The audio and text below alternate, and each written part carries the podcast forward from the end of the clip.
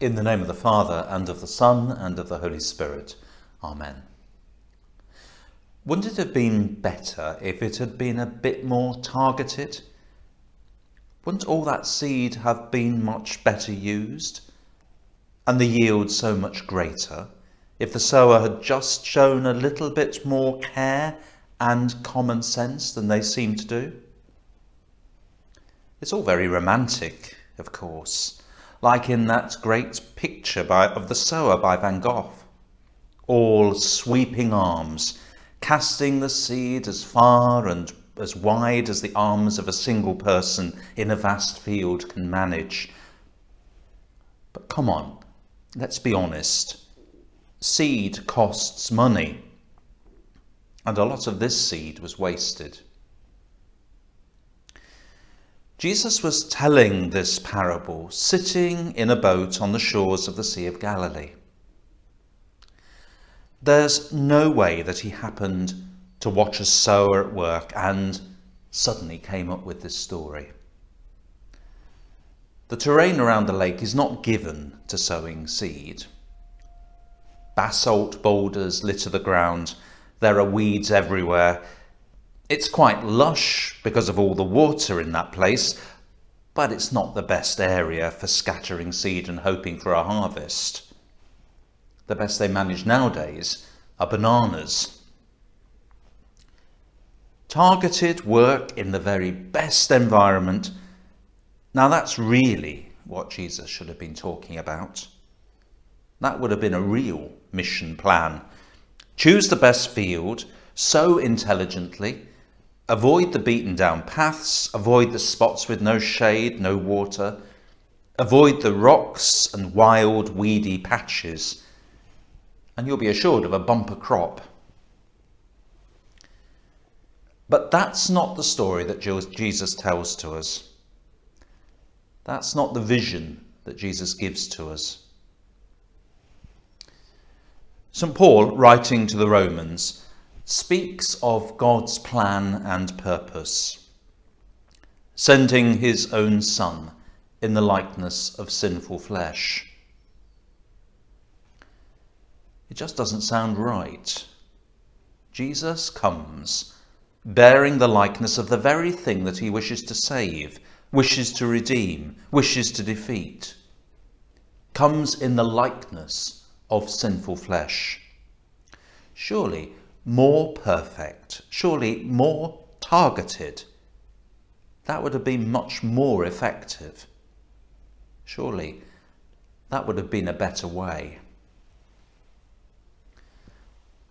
But that's not the story that we tell. That's not the story that the church tells. Instead, we tell of a sower going out and scattering seed wildly and widely, seemingly without care, throwing the seed into the air and just seeing where it lands. We tell of a God who sends his Son, a lamb into the midst of wolves, cast into the arms of a young girl, abandoned to the arms of a cruel and hard cross. It's the sheer carelessness of God that we celebrate. Not the carelessness of a God who doesn't care, but the carelessness of a God who is profligate with love. For as the rain and the snow come down from heaven, and do not return there until they have watered the earth, making it bring forth and sprout, giving seed to the sower and bread to the eater, so shall my word be that goes out from my mouth. The rain falls wherever it will, not just on the seed, but on the path and the weeds and the rocks. The rain just falls. The snow just falls just like God's word, falls to the earth, says the prophet Isaiah. Today is the last occasion when this Eucharist will be pre recorded and online. Things may change, of course, it's all out of our control, but that is the plan. Next week we'll be live in the cathedral, but still online as well. It has, though, been a remarkable experience. This hall in the deanery has become a mixture of a chapel and a bit of a recording studio. Believe it or not, this is the 16th Sunday Eucharist we've celebrated in this way. What we've learned is that when you broadcast in this way, you don't know who's going to join you. You create a church without walls, a church without place in every place. So we've been joined by people from around the world for the Eucharist, but for everything else we've done the morning and night prayers, Holy Week, Easter, marking VE Day, the anniversary of the London Bridge attack, Stations of the Cross, of the Resurrection, of the Church.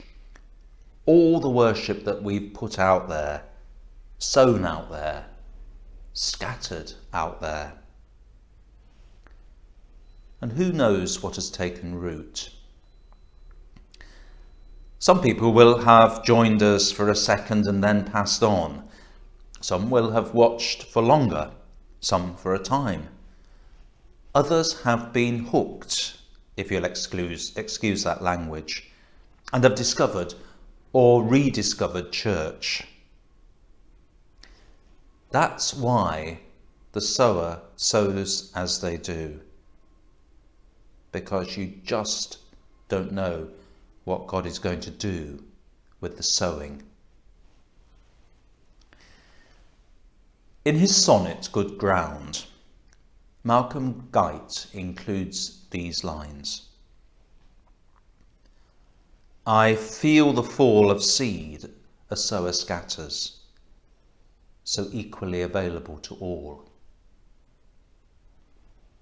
I feel the fall of seed a sower scatters, so equally available to all. That is the amazing, inclusive, profligate, abandoned, staggering, life changing targeting of God who sends his Son in our likeness to wander among the paths and the dry places and the rocks and the weeds as much as the good soil. It's foolish and generous. It's divine. And it means that God's love and grace includes even me, includes even you. It showers down like rain, like seed, like love upon us all.